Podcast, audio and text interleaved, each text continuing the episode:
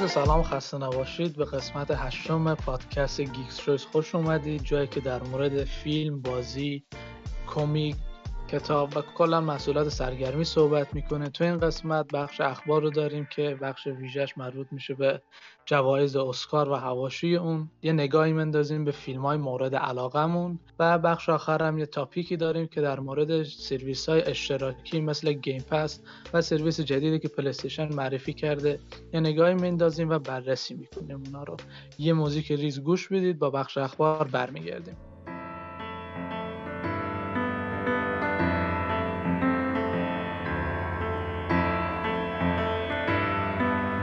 Sing me to sleep, sing me to sleep. I don't want to wake up on my own anymore. Sing to me. خب به بخش اخبار خوش اومدید این موسیقی هم که الان شنیدید ترک دسلیپ مال گروه دسمیتس بود و خب حالا می‌پردازیم به اخبار علی جان خبری که این هفته برای تو جذاب بود چی بود خبر البته مال این هفته نیست ولی خبر معرفی سیستم اشتراکی PlayStation که خب به اسپارتاکوس معروف شده بود و بالاخره معرفی شد ترکیبی از PlayStation Plus و سرویس PlayStation Now فکر می‌کنم. این دوتا با هم ترکیب شده و یه سیستم اشتراکی ایجاد کرده که بازیکنها به بازی های قدیمی سونی دسترسی دارن با حدود 15 یورو در ماه علاوه بر اینکه خب سیستم بازی آنلاین و دسترسی به بازی های آنلاین رو هم دارن. چیزی که یه مقدار بحث برانگیز شده بود این بود که برخلاف Xbox که سرویس Game Pass ش از بازی های روز پشتیبانی می‌کنه یعنی انحصاری های Xbox که همین روز منتشر شدن تو اون سرویس در دسترس هستن سرویس PlayStation این option رو نداره و بازی های قدیمی تر انحصاری رو در اختیار بازیکنه. که خب این از انتقادهایی بود که بهش وارد شده بود. این خبر من بود و بالاخره راجع به این سرویس ها و جایگاهشون تو game در بخش سوم بیشتر صحبت می‌کنم آره حالا توی بخش آخر که topic این هفتمون هم هست بحث کلیتر و عمیقتری در مورد این موضوع. کلا هم این که game Xbox Game Pass مثلا چه مزیت‌هایی داره این سرویس جدید چجوری صحبت می‌کنه. آرمین فیلم آرمین جان این خبر جذابی که این هفته شنیدی چی بود؟ این هفته خبر جالب نمیشه بهش گفت ولی حکم جلب اسخر فرادی صادر شد. یه خانم مسیح ساده ازش شکایت کرده. ایشون یه مستندی ساخته اسمش دو سر برد دو سر باخته. و ادعا داره که فیلم قهرمان اسخر فرهادی از روی این مستند اقتباس شده. و حالا شکایت کرده و دنبال اینه که مثلا میگن اعاده حیثیت اونجوری چیزا کنه بعد من نه فیلم فرهادی رو دیدم نه مستند رو دیدم و نمی‌دونم که آیا واقعا درست هست همچین چیزی یا نه. ولی طبق قانون می‌تونه چنین حرکتی بزنه. یعنی چون ما یه قانونی داریم که قبل از انقلاب تصویب شده و برای حمایت از حقوق معلفانه که شما نمی‌تونی همینجوری از یه اثری که توی ایران ساخته شده اقتباس همجوری بی سر داشته باید از اون خالق اثر یا اون صاحب امتیاز اثر اجازه بگیری. تا اونجا هم که من می‌دونم مثلا اینجوریه که حقوق مادی رو می‌تونی بفروشی ولی حقوق معنوی رو نمی‌تونی بفروشی قابل مثلا چیز نیستش. حالا نظر شما چیه در مورد این خبر؟ من هم فیلم فرادی رو دیدم هم مستند اون خانم رو دیدم حدود 50 دقیقه بود. و کاملا اون فیلم قهرمان از رو مستند ساخته شده. داستان همه چیزش یکیه و در یکی بودن این دوتا هیچ شکی نیست. نکته اینجاست که این خانم مسیح زاده که شما فرمودی شاگرد اسخر فرادی بوده. این خانم چهار پنج سال پیش پیش اسخر فرادی ورکشاپ کارگردانی گذرونده و این فیلم رو هم به عنوان پروژه اون workshop ارائه کرده و اصغر فرهادی میگه طبق قانون طبق قراردادی که من با دانشجوام امضا کردم تو اون workshop محصول اون workshop هر چه که بود حقوق معنویش با من بود.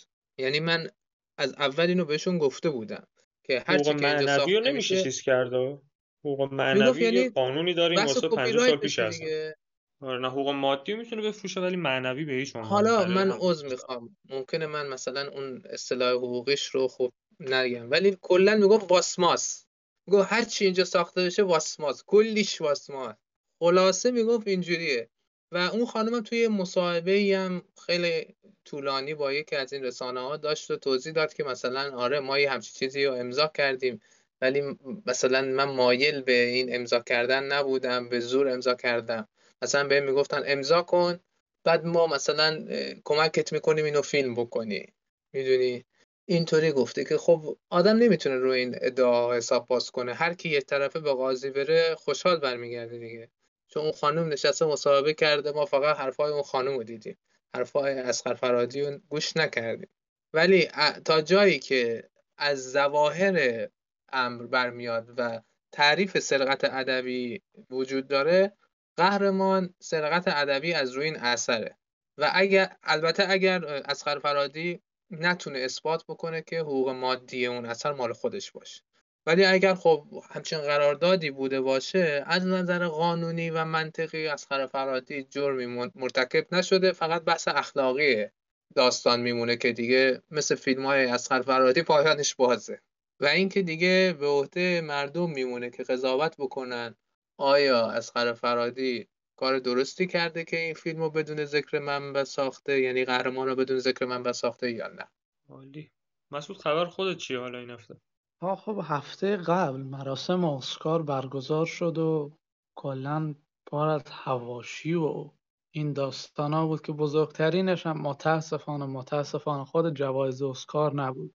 یه حرکت زشتی بود که آقای ویل اسمیت پا شد رفت زد زیر گوش کریس راک. به خاطر اینکه یه جوکی گفت که مثلا اون مریضی خانمش رو مثلا مسخره می‌کرد. حالا من کاری ندارم که مثلا حق داشته نداشته. ولی خب درست نیست شما همچین حرکتی رو انجام بدید. مثلا پاشه جلوی این همه آدم بزنید تو گوشی رو ریکی جیرویس از این بدترا جوک گفته. نیک از جرات نداره بره مثلا زیر گوشون بزنه و نمی‌دونم ویل اسمیت چی فکر کرده با خودش. ولی در ناکترین بخش این موضوع این بود که ویل اسمیت وقتی این کار رو انجام داد خوشحالی اون هنرمندایی که اونجا اومده بودن از اون جایزه گرفتن لذت ببرن رو خراب کرد. نمونهش هم این بود که بازیگر فیلم کودا تروی کاتسور برای اولین بار تبدیل به یک بازیگر ناشنوایی شد که جایزه اسکار می‌بره و کاملا حقش بود. فیلم کودا جایزه بهترین فیلم سال رو می‌بره و کاملا حقش بود.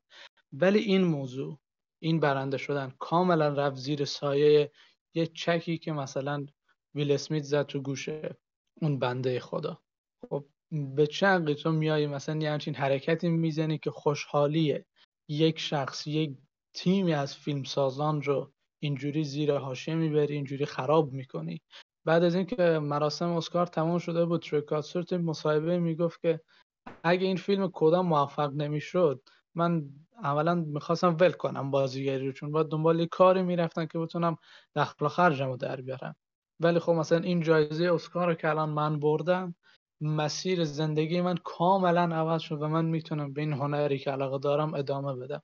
ولی هیچکس در مورد این صحبت نمی‌کنه. چرا؟ به خاطر حرکت مسخره اسمیت و همچنین تمام جایزه های دیگه که مثلا هانت زیمر بالاخره بعد این همه سال جایزه اسکار گرفت اون کلا این مراسم نبود به خونش فرستاده بودن گریگ فریزر برای سینوتاگرافی فوق العاده اون جایزه گرفت که اونم نبود.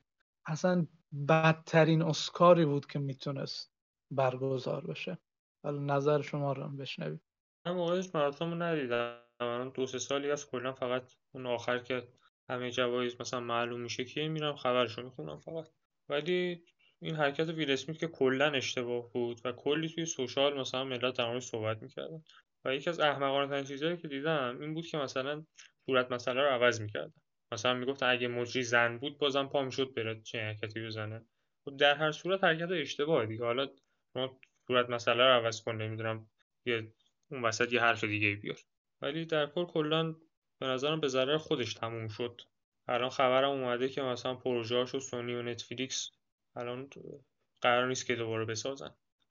بعد بویز چهار فکر کنم فیلمی که می‌خواست روش کار کنه. و متاسفانه برنده جایزه اسکار شده این آدم توی همون شب یعنی بهترین بازیگر مرد رو دادم بهش که اصلا به نظر من حقش نیست. من نمی‌دونم نظر شما در مورد اینکه آیا ویل اسمیت بازیگر خوبیه یا نه چیه؟ ولی من بازیگر خوبیه. من دوست ندارمش اصلا. من خب فیلماشو دوست دارم. مخصوصا اون فیلم که تم طنز دارن. یعنی برای فیلم های مثل Bad Boys و Wild West و Men in Black و حتی برای فیلم های یه ذره جدیتر مثل I Am لجند من یه بازیگر معمولی میبینمش. یعنی اینجوری نیستش که بگیم نقش هایی بازی کرده که لایق جایزه اسکار باشه یا اینکه مثلا از بقیه متمایزش کنه من این فیلم آخرش رو ندیدم. واسه همین نمی‌تونم بگم لایق اسکار بود یا نه. ولی یه فیلم قدیمی ازش دیده بودم به نام 7 پاوندز تو اون فیلم خوب بازی کرد و به نظرم نشون داد که بازیگر توانایی فقط مثلا اینکه بیاد یه فیلم های box office ی بازی کنه نیست. واقعا یه چیزی سرش میشه. ولی خب این حرکت حرکت اصلا قابل دفاعی نیست. و اون بحث تکراری رو مطرح می‌کنه که آیا هنرمند از هنرش جدای یا نه؟ آیا الان که ویل اسمیت این کار کرده باید کنسلش کرد یا نه؟ آیا کوین اسپیسی که متهم شد به تعرض و تجاوز و اینجور چیزا و الان چهار پنج سال گذشته و محکوم نشد توسط هیچ دادگاهی در نهایت این آقا الان از نظر قانون بیگناهه آقای کوین اسپیسی؟ ولی خب قطعا یه کارایی کرده. حالا آیا اون آقا هنرش که بازیگر بی‌نظیری هم هست از نظر من باید از کاراکترش جدا باشه یا نه؟ این یه بحثی که ساعتها خودش گفتگو میطلبه. ولی واقعا کار ویل اسمیت خب مورد کوین اسپیسی مثلا خیلی فرق می‌کنه. یعنی آزاری که اون رسونده با ویل اسمیت یه ذره متفاوته خب. ولی تو این مورد مثلا کنسل شدن دردی و دوا نمی‌کنه. خب چرخه خشونت همچنان ادامه داره. باید جلوی اصلاحش باشن تا اینکه کنسل کنن طرفو و خیلی جالبه یکی از بچه‌های مسابقه واسم فرستاده بود که خودش مثلا 20 سال پیش با چنین چیزی شوخی کرده توی برنامه live. آره دقیقا اونو منم دیدم. حالا نکته بدتر اینجاست. ویل اسمیت پا میشه می‌زنه زیر گوش مجری. 20 دقیقه بعد میان میگن آقا بیا جایزه اسکار تو ببر. بعد میاد در مورد عشق صحبت می‌کنه. بابا shut the fuck up همین الان زدی گوش یارو. بعد اینجا در مورد عشق و محبت دارم از صحبت می‌کنی. یه مصاحبه دیگهش هست. مال 2015 یا 16 یه گرد همایی بازیگرانه. اونجا میگه که آقا مثلا برای فیلم جنگوی افسار گسیخته کوانتین تارانتینو.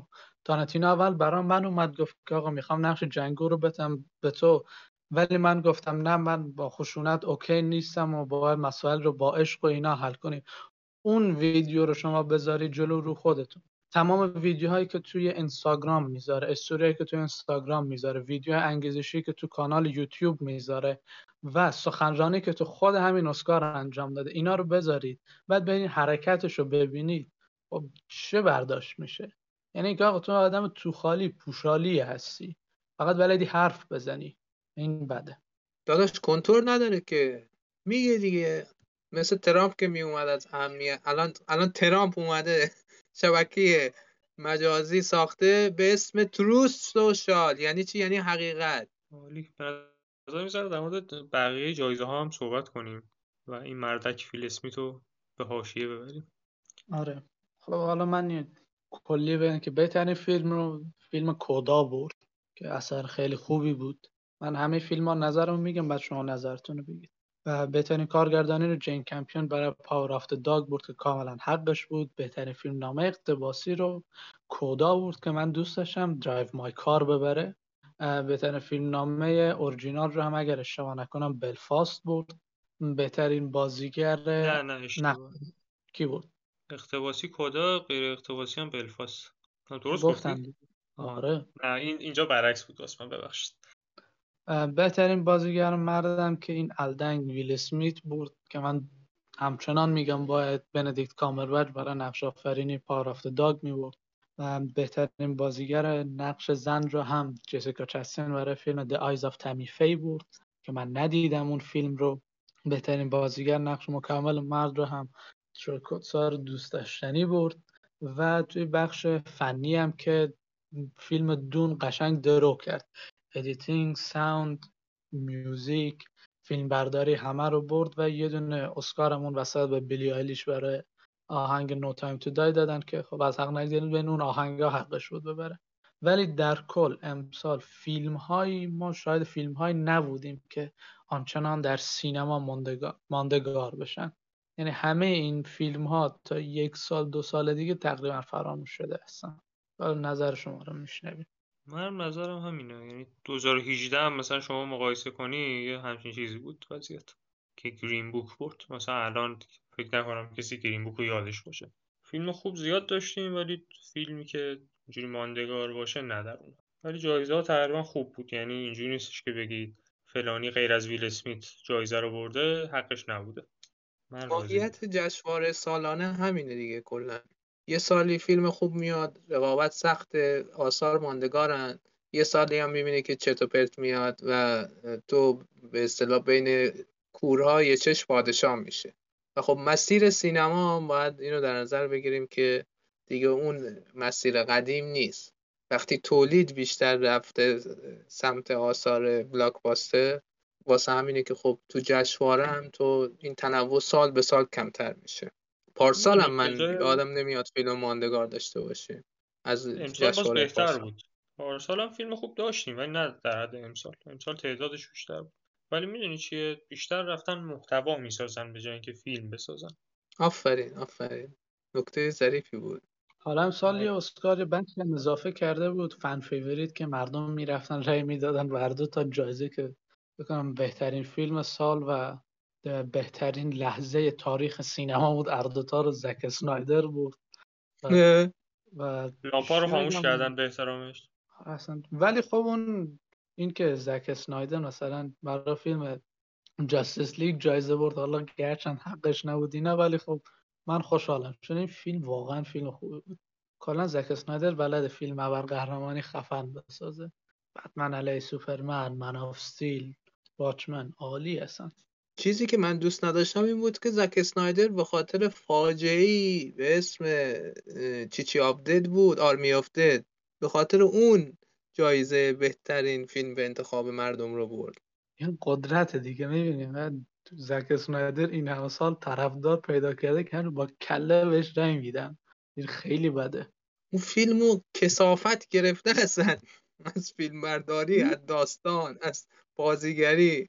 تمام فیلم دیو باتیستا انگار داره دیو باتیستا تمام فیلم انگار در دور خیره شده. همینجوری چششو ریز می‌کنه می‌خواد act بکنه به خودش فشار ته میمیکش همینه. چششو ریز می‌کنه در دوردست انگار خیره شه. انگار می‌خواد در دوردست یه چیزی رو بخونه. اون چه بیماری بود اون چه مرگی بود شما جایزه دادیدش. افتضاح بود. بعد رقیباش تکان دهنده بودن. مثلا رقیب اصلیش فیلم سیندرلا بود. که شرط میبندم هیچ کدوم مثلا ندیدیدش. من دیدم متاسفانه. دارم نقدش دیده بودم البته نیم ساعت بیشتر ندیدم. متاسفانه. آره، ببین اون فرشته یادتون فرشته مهربون میومد سیندرلا رو خوشگل می‌کرد. آخ آخ آخ آخ آخ یه آدم سیاپوستی اصلا اینو دیدن گفتم what the fuck این دیگه چیه؟ من اینو ببینم مثلا کاظم قومیتی نده الان رضا میاد. آخه داداش حق داره. حالا مسعود همشو نمیگه. مرد سیاه پوست بود فرشته مهربون که لباس زنانه پوشیده بود.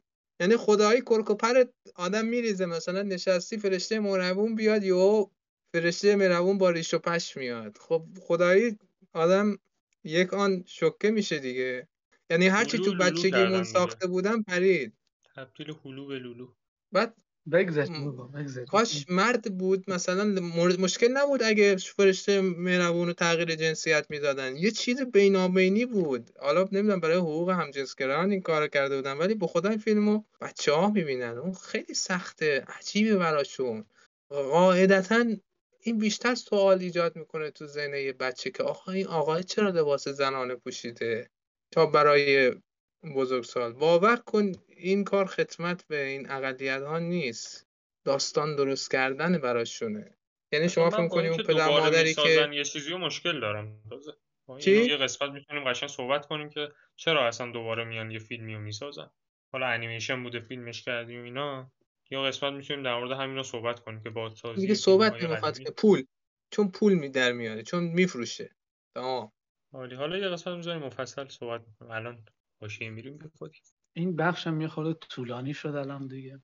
همین خبر دیگه نیست این بخش رو ببندیم بریم سراغ بررسی فیلم های مورد علاقمون بریم. آره بریم. پس یه موسیقی ریز گوش کنید. اون که اونم مال فیلم The Perks of Being a Wallflower و توی برای بخش بررسی برمیگردیم. Sing to me, I don't want to wake up on my own anymore. Feel bad for me, I want you to know.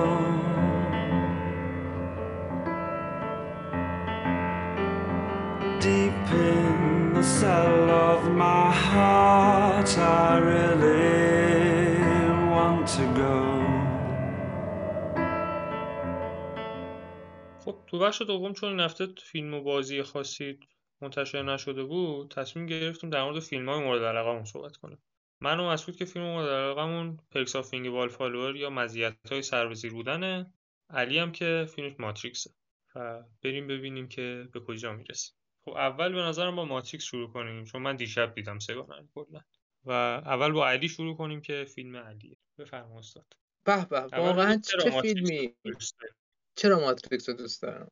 به دلایل مختلف. شاید دلیلش این بود که من ماتریکس رو زمانی دیدم که به فلسفه علاقه شده بودم. توی حدود 14 15 سالگی اولین بار دیدمش. خیلی دوست داشتم فیلمو. ولی خب بزرگتر هم که شدم این فیلم رو همچنان دوست داشتم و دلیل اصلیش این بود که به نظر من ماتریکس یک توازن ایدئال و بی‌نظیری داره از اکشن سرگرم کننده بودن و عمق و محتوا داشتن. هرچند که این عمق و محتوا با افزایش تعداد فیلم ها نزولی میشه و دیگه در ماتریکس چهار که اصلا من اونو ماتریکس نمی‌دونم به صفر می‌رسه. ولی خب تو سگانه اصلی هم اه، هرچی جلوتر میری این بحث عمیقتر بودن و پیغام های فلسفی فیلم کم و کمتر میشه. اوجش تو همون قسمت اوله. ماتریکس محبوب من هم در واقع همون قسمت اوله. ایده هایی که مطرح می‌کنه هیچ کدوم چیز تازه ای نیستا. ولی واچوفسکی ها تونستن فلسفه های متعددی رو با هم تو این فیلم بگنجن بدون اینکه گند بزنن. شما الان یه فیلم میای نگاه بکنی که راجع به یه موضوع فلسفی می‌خواد حرف بزنه زیر بار اون به چنگ میره داوم میشه گند می‌زنه. ولی اینا اومدن به مسائل و فلسفه های مهمی از شبیه سازی ذهن گرفته تا بحث جبر و اختیار و بحث آزادی و اسارت و اینکه استیک تو اسارت خوشمزه تره یا آبدوختیار تو آزادی به این مسائل پرداختن و همه خوب در اومد. غیر از نقش آفرینی کیانو ریپس که خب واقعا من هیچ وقت کیانو ریپس رو به خاطر بازیگریش دوست نداشتم همیشه به خاطر اخلاق و اون جوان مرد بودنش دوست داشتم. غیر از نقش آفرینی ضعیف کیانو ریوز واقعا من هیچ ایرادی تو این فیلم نمی‌بینم. و به همه پیشنهاد می‌کنم این فیلم رو ببینن. چون تلنگریه به آدم مدرن. از زندگی مدرن از جایی که ما داریم توی زندگی می‌کنیم از اینکه رسانه چطور ما رو کنترل می‌کنه و از اینکه آیا اصلا کنترل شدن خوبه یا بده. من به خاطر اینا دوستش داشتم ماتریکس مسعود تو چرا ماتریکس رو دوست داری اگر جز ما مورد علاقت هست؟ قطعا ماتریکس جز بهترین فیلم هایی که من تا حالا دیدم و یکی دلایلش هم همینه که علی گفت. فیلم خیلی بالانس بی‌نظیری داره بین این که اکشن باشه سرگرم کننده باشه و در عین حال خیلی حرفای عمیق و سنگین و فلسفی بزنه. خود واچوفسکیا این اه، فیلم رو اقتباس باز از روی کتاب به نام Simulacra and Simulation وانموده و وانموده های همچین چیزی میشه ترجمهش کنم همین بحث اینه که ما مثلا کارهایی که می‌کنیم آیا خود واقعی ما هستیم یا مثلا ما برنامه ریزی شدیم اینجور کارها رو بکنیم و این داستان. از اون ور مثلا وقتی که نیو با اون Matrix اینا آشنا میشه با یه identity crisis و existential crisis برمیخوره که خودش یه بحث فلسفی خیلی عمیق و پیچیده دیگه است از اون ور ما یه فل... فلسفه چینی دیگه داریم به نام ژوانگزی که اون یه تئوری خیلی جالبی داره که میگه آیا من یک انسان هستم در فکر یک پروانه یک پروانه هستم در ذهن یک انسان که اساس و ایده کتاب Simulacra and Simulation هم همین حرف این فیلسوف چینیه. و جدا از اون ماتریکس با وجودی که این همه سنگین و قویه تونست به یکی از بهترین فیلم پاپ و pop culture تبدیل بشه. یعنی اون دور سال 2019 قشنگ اون عینک دودی و کت دراز و اینا همیشه تو ملت می‌دیدیم میپوشید. بازی های مختلف مثل مکس فین بهش رفرنس میدن از اون الگو می‌گیرن. و در کل میتریکس یکی از آثار خیلی نادریه که هم طرفدارا هم مردم عادی عاشقش هستن دوستش دارن و هم منتقدین و کسایی که سینما رو به صورت جدی دنبال می‌کنن. عالی. منم اولین بار ماتریکس رو پنج سال پیش دیدم. اون موقع هم خیلی دوستش داشتم ولی دیشب که دیدم کلا بیشتر علاقه دارم علاقه بیشتر شد به سری کلا. فیلم اول که واقعا یک شاهکار ماندگاره. و میشه گفت نقصی نداره این فیلم. حالا دو... فیلم دوم و سوم یه نقصایی دارن. که به نظرم بهشون اشاره کنیم در ادامه.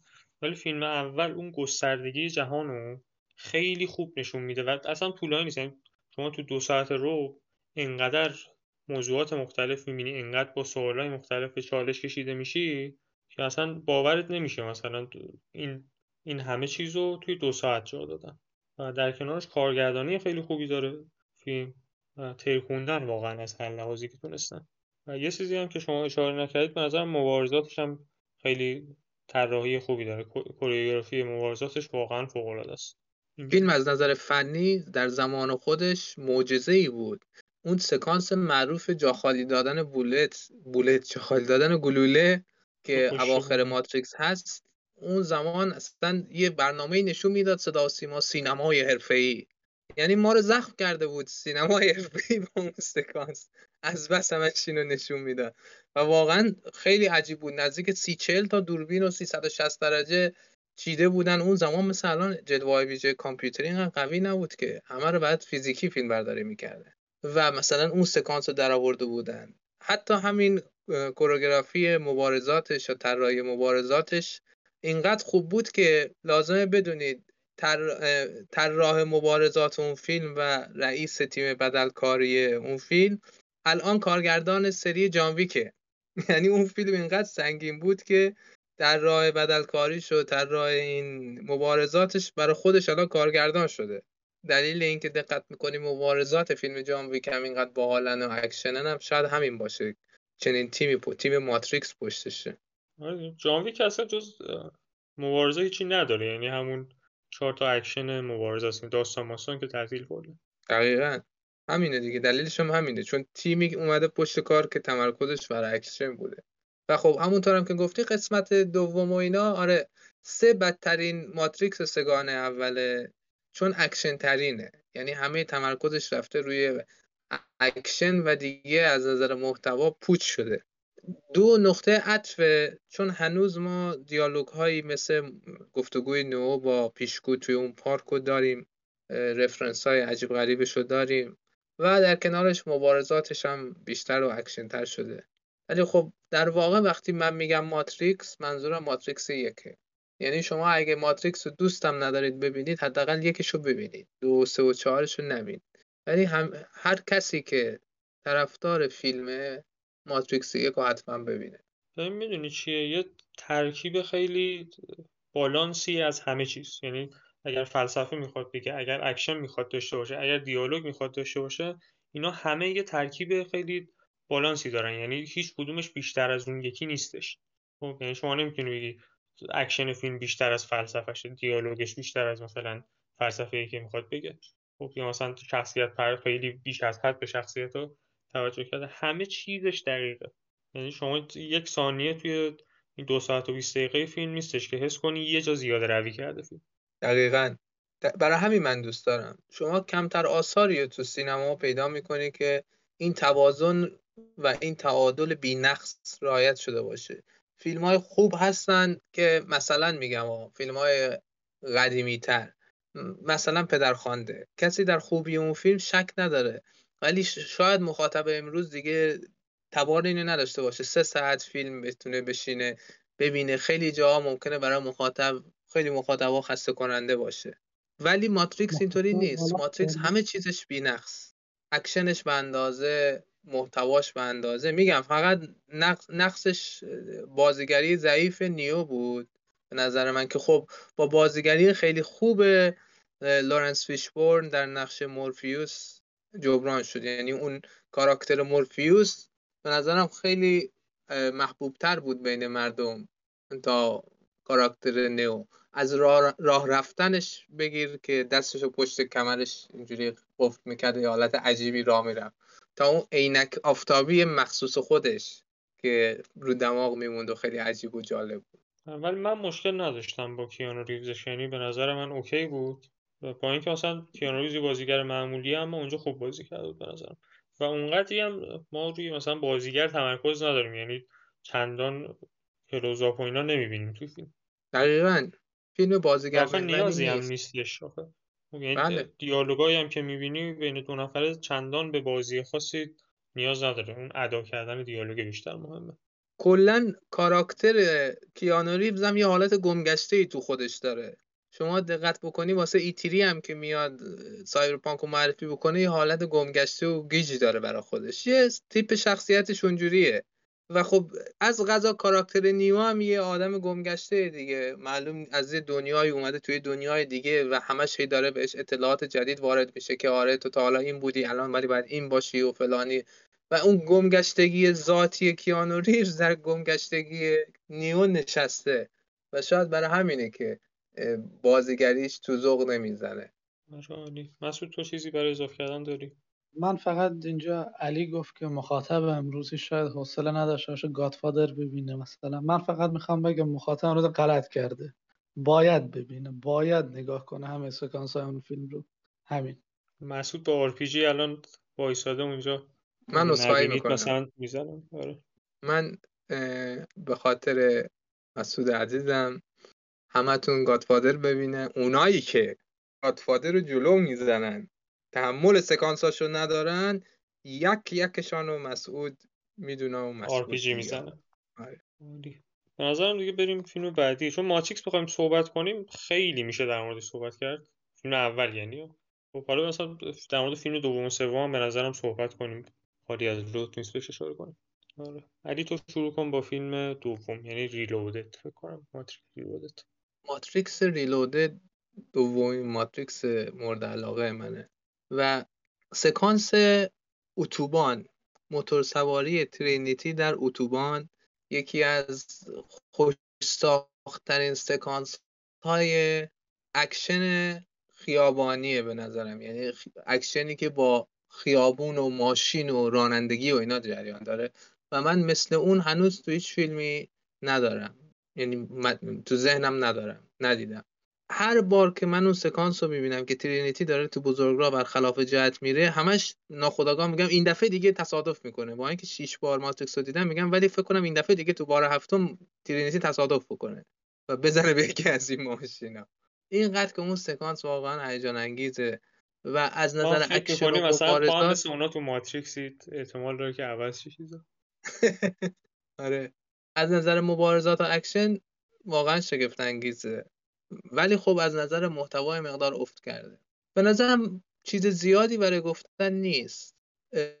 وقتی یه اثر میاد سمت تجاری شدن خود به خود کیفیتش میفته.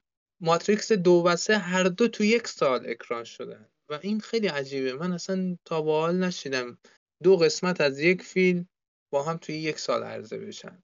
هیچ وقت چرایه این امر رو درک نکردم. شما باید چرا همچین کاری بکنی؟ دوتا رو با هم توی یک سال عرضه بکنی. آیا به تیم تولیدت فشار نمیاد؟ شاید دلیل افت کیفیت پیاپی این فیلم همین بود. ولی به نظر من حرف زیادی برای گفتن در مورد ماتریکس دو به صورت یک اثر کلی نیست. اون چی که برای من تو این فیلم ارزشمنده بحث‌های فلسفیشه. راجع به موضوعات فلسفی که اونجا مطرح میشه میشه ساعتها صحبت کرد. و من همیشه با دوستان وقت مثلا این فیلم رو می‌بینیم بیشتر راجع به این صحبت می‌کنیم که شما آیا موافق نئو هستید مثلا یا موافق اوراکل پیشگو هستید یا موافق تفکر اسمیت هستید مامور اسمیت و بحث این که آیا شما برای ماشین آزادی قائل هستید یا نه؟ این بحثایی که جالبش می‌کنه. ماتریکس دو چیز تازه اضافه نکرد به مجموعه. فقط اون چی که این مجموعه داشت و ادامه داد و رو همون سرمایه گذاری کرد. سه هم همینطور. یعنی من ترجیح میدم دو راجع به دو سه به صورت یکجا صحبت بکنم. و سه جایی بود که واچوفسکیا باید میفهمیدن آقا ما دیگه کشش نداریم بیشتر از این ماتریکس بسازیم. چون از نظر امتیاز هم حساب بکنی پایین ترین امتیاز آورد. فکر کنم چهل خورده ای گرفته بود امتیاز ماتریکس 3 رولوشنز نشون می‌داد که آقا این به اصطلاح کفگیر خلاقیت واچوفسکی ها خورده به ته دیگه فیلم آب بستن بهش.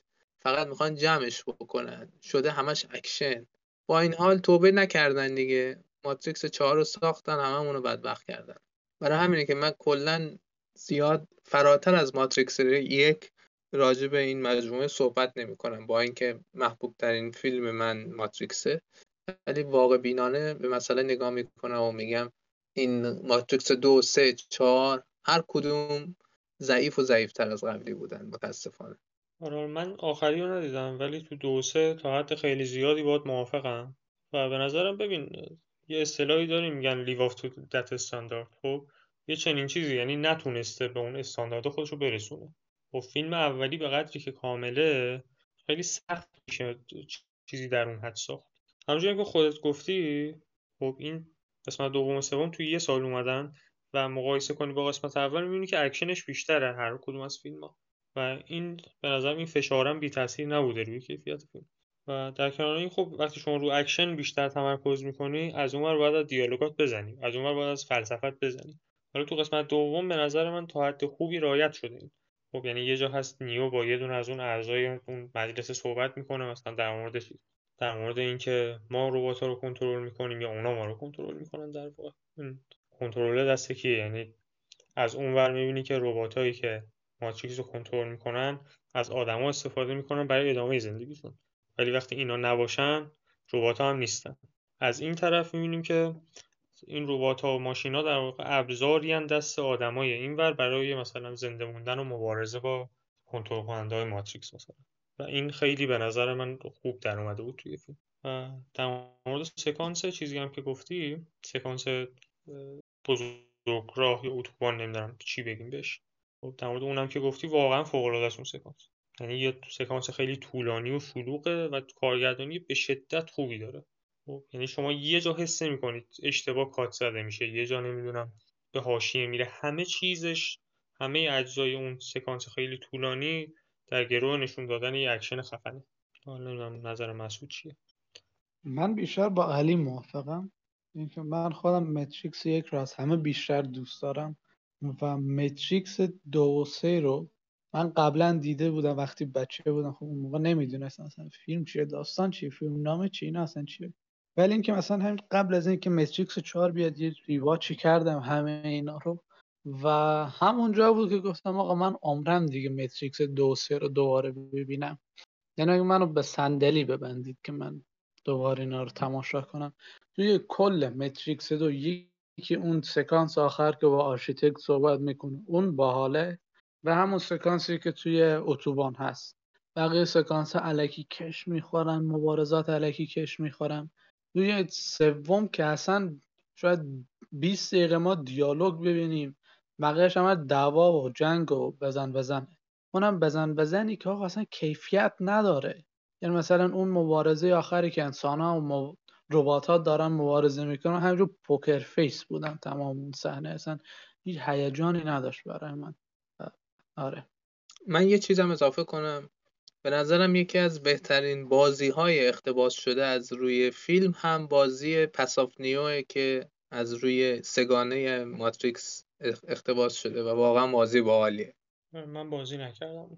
ولی من میشه گفتش که توی جفه مقابل شما یعنی در اون حد بدم نمیاد. یعنی فیلم های خوبی هن در حد فیلم اول نیستن. یعنی اگه امتیازی بخوام بهشون بدم فیلم اول اگه ده باشه دومی هشته سومی هفت و نیمه مثلا.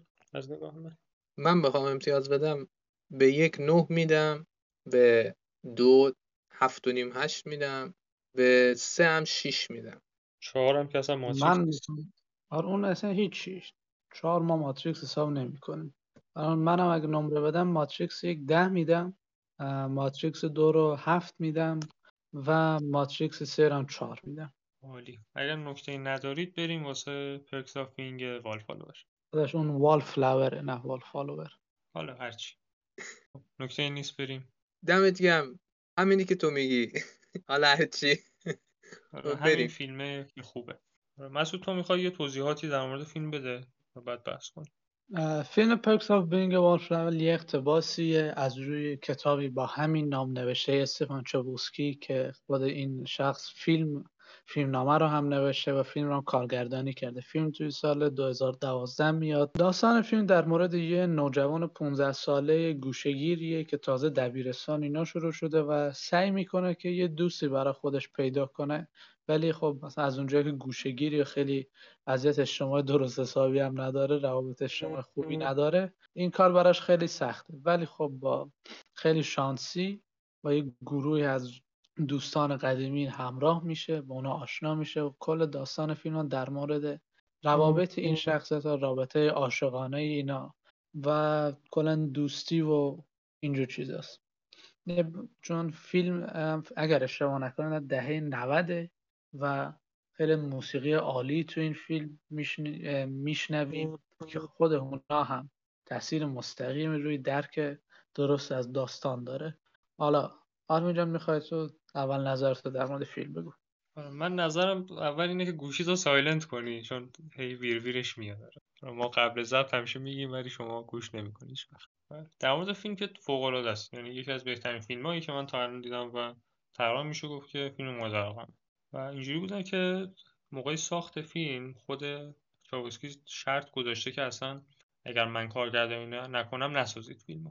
و بازیگرای اصلیش هم اشاره نکردی اجرا میلره بعد دیگه این پسر چی بود؟ لوگان لرمن. لوگان لرمن. اسم اینو همیشه من یادم میره و بانو چی بود؟ اسم اینم یادم رفت باز. اما واتسون. من نیست؟ آدم اسم؟ اما واتسون یادش میره. واقعا ننگ به من. نه امشب. نمی‌دونم چرا اینجوری شد. انقدر فیلم دیدم این دو سه روز. مغزم کار نمی‌کنه. آره. من عاشق اما واتسون بودم. بچه بودم؟ بله منم همینطور. البته هنوزم ادامه داره. من حرفی نزنم. نداره آره مسعود الان اینجا شروع کنه تا صبح می‌خوام حرف بزنم. خب حاشیه نریم به نظرم. آره، حالا خودم دارم حاشیه میرم.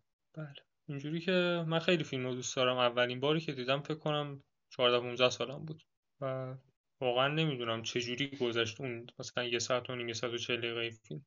اینقدر که دوست داشتم این فیلم رو. و جالب اینه که از اون موقع تا الان من شاید 50 60 بار فیلم رو دیده باشم و هر بار که می‌بینم بیشتر علاقه دارم به این حالا به یه سری دلایل مثلا از یه جایی به بعد مثلا شاید از دو سه سال پیش به بعد که می‌بینم کلا فیلم سنگینیه برام حتی. مثل مسعودم سعی می‌کنم که هر بار مثلا سال داره تمام میشه آخرین فیلمی باشه که هر سال میبینمش. و از این انقدر برام مهمه. دوست دارم من. و از همه مهمتر چارلی که خیلی باش همسایت داری می‌کنم از لحاظ مختلف. حالا علی این فیلم رو دیده یا ندیده؟ من واقعا گلوم خوش شد دارم آبی بریزم تا علی بگه نظرش در مورد فیلم. من این فیلم رو دیدم خیلی وقت پیش دیدم. واقعیتش رو بگم هیچ چیش یادم نیست. ولی یادم همون زمان که دیده بودم فیلم قشنگی بود. جزو فیلم های به اصطلاح میگن coming of age این فیلم ها رو. تو سبک coming of age و بلوغ و نوجوانان و اینجور چیزاه تو اون سبک واقعا فیلم قشنگی بود به نظر من. ولی واقعا فراتر از این هیچی از این فیلم یادم نیست. یعنی نه داستانش یادمه نه بازیگریش یادمه. ساده ترین چیزهاش یادم نیست. من یادم یاد راجع به پسر خجالتی بود که با چند تا آدم خجالتی مثل خودش یه گروهی تشکیل میدن و با هم دوست میشن و اینا. این موضوع کامینگ این موضوع coming of age رو هم گفتی حالا بگم. فیلم Perks of Being فیلم خیلی خوبیه من خیلی دوستش دارم. ولی خب یه موضوعی هست که باید این فیلم رو توی برهه زمانی خاصی ببینید تا دقیقا متوجه بشید که چرا این فیلم این داستان با ارزشه. یعنی اگه شخصی مثلا توی 25 30 سالگی این فیلم رو ببینه احتمال این که با اون شخصیت ارتباط برقرار کنه خیلی کمتره تا اینکه یه نوجوان 20 ساله 18 ساله این فیلم رو ببینه. حالا یه داستان جالب هم این وسط تعریف کنیم که اصلا این دوستی من و آرمین سر همین فیلم و این کتاب این Perks of Being a Wallflower شروع شد. که آقا من برای این عکس از کتاب فرستادم گفتم آقا اینجا قشنگ کل آهنگا لیستش هست همه رو دانلود کن گوش کن. این رفت گوش داد بعد مثلا ما در مورد فیلم صحبت کردیم. همین شد که حالا مثلا ما دو سال سه سال همینجوری داریم در مورد فیلم و گیم و کتاب و همه اینا داریم تعریف نکن آقای کاظمی بذار حالا درامش رو اضافه کنم. گیری. مسائل زناشویی مگه داداش که تعریف نکنه. مسائل زناشویی خب خودت هم فکر کنم بودی تو دنیای بازی بودیم. فکر کنم تو رفته بودی. اون موقع که چیز بود. آره بعد سر همین با مسعود ارتباطمون شروع شده تا الان متاسفانه در اختیار ایشان است خدا رو شکر. فقط آقای کاظمی من سوال داشتم. نوجوان 18 20 ساله 18 20 ساله بنده خدا دیگه سن زیادی داره. حالا من نمی‌خوام از یه اصطلاح دیگه سوال نوجوان 18 20 ساله درست آیا بگی نرخر 20 ساله؟ من منظور منم همون بود.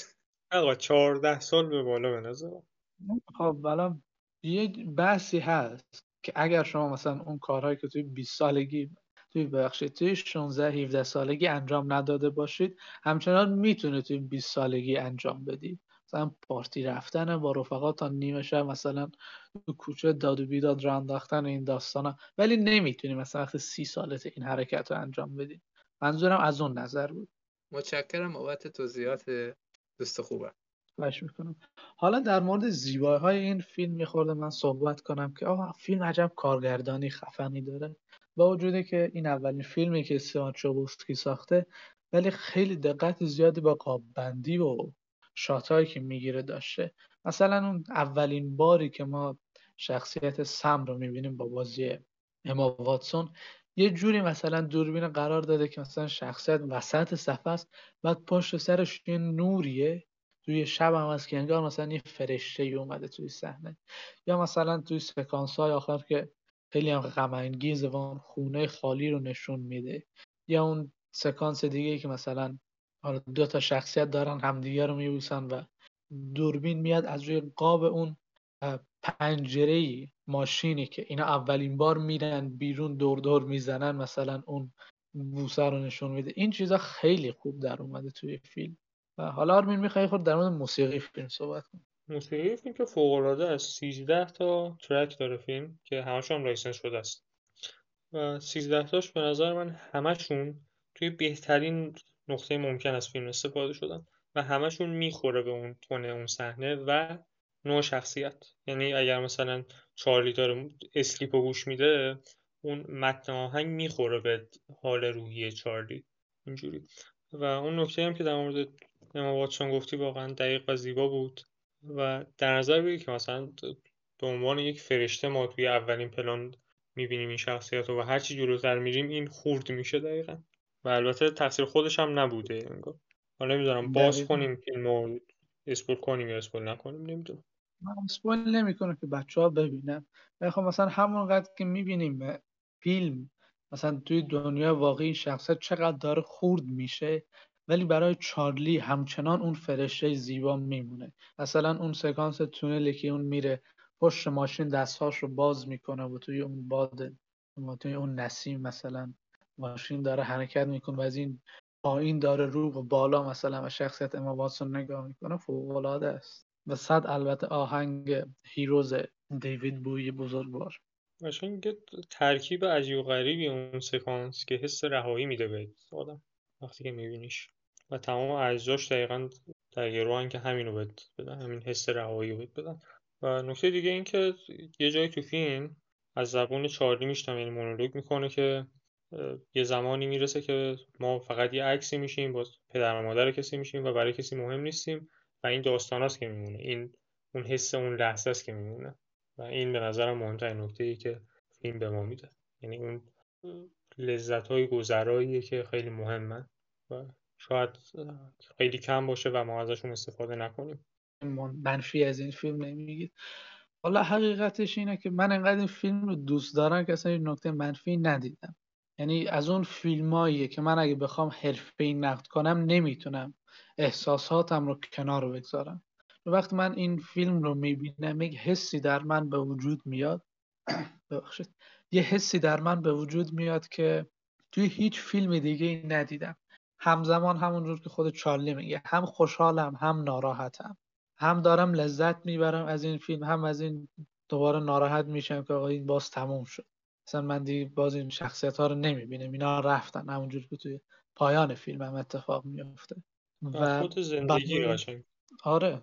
برای من یه فیلمیه که اصلا منطق و اینا اصلا نمی‌دونن فنی و از نظر فنی و هنر سینما این اصلا برام مهم نیست چون اون حسی که به من داده این فیلم اینقدر عجیب ناب و منحصر به فرد هست. که حتی مثلا بهترین فیلم های تاریخ سینما اون حس رو به من ندادن. در نتیجه این فیلم برای من جایگاه خاصی داره. می‌دونی آخه سختم بخوایم بگیریم. بازم فیلم جایی کم نداره. یعنی ما این همه فیلم رو دیدیم و که بود هفته پیش بود که مثلا تو یه, یه نکته جدید از فیلم یه پلانی بودش که سایه افتاده روی عکس سمو سمو با چی بود اسمش؟ پاتریک. آره بله. پنجاه بار شست بار فیلم رو دیدی؟ و تو بار مثلا شستمت یه نکته جدید پیدا کرده توی فیلم خب، و این به نظر من چیزیه که فیلم خاص می‌کنه. یعنی در نگاه اول شاید با یه اثر تکراری تینیجری روبرو باشی ولی هر چی که فیلم میره جلو هر سکانسی که می‌بینی یه درجه فیلم وسط می‌بره بالاتر. البته این باید هم مثلا توی اون سنی باشی که باید یعنی هم توی خود گفتی یه آدم سی ساله نمی‌تونه چندان ارتباط برقرار کنه با در کل فیلمیه که من ثانیه ثانیهش رو دوست دارم و هیچ ایرادی توش پیدا نکردم این همه بار دیدمش. و هر بار می‌بینم بیشتر از قبل دوستش دارم. نکته جالبم اینجاست که از فیلم Perks of Being a Wallflower خیلی صحبت هم نمیشه در موردش. از اون فیلم های کوچیکیه که مثلا باید بگردی مثلا شانسی گیرت میاد. خیلی دوست دارم بدونم تو چطوری مثلا این فیلم با این فیلم آشنا شده من یه روز تابستون بود دقیقا 6 7 سال پیش. بعد مافاره داشت نشون می‌داد یکی از همین پرکای جیم و اینا بود. بعد چی. یه دونه سکانس دیدم همون سکانس چیزش. سکانس رقصشون. بعد گفتم جالبه مثلا دانلود کنم ببینم. دانلود کردم و دیگه زندگی من به قبل و بعد اون تصمیم شد دقیقا. حالا من دقیقا یه چند وقت پیشم یه آماری گرفتم تقریبا همه آدمای نزدیکی که دوستای نزدیکی که دارم دقیقا این فیلم رو دوست دارم. عالی هستن.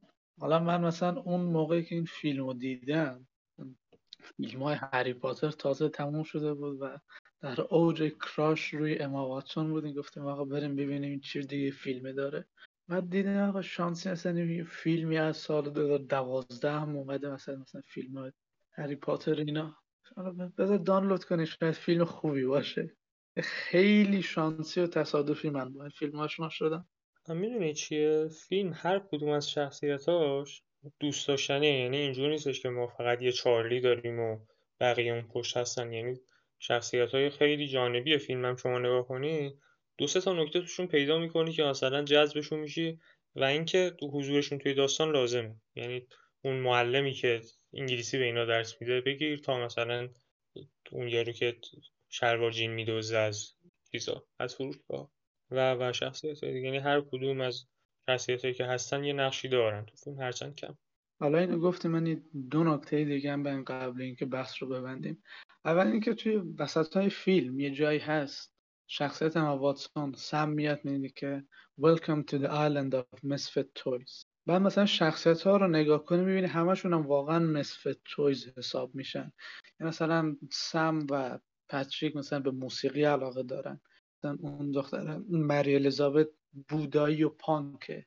بعد اون دختر دیگه آلیست اون مثلا ومپایر و گاتیک و اینا دوست داره.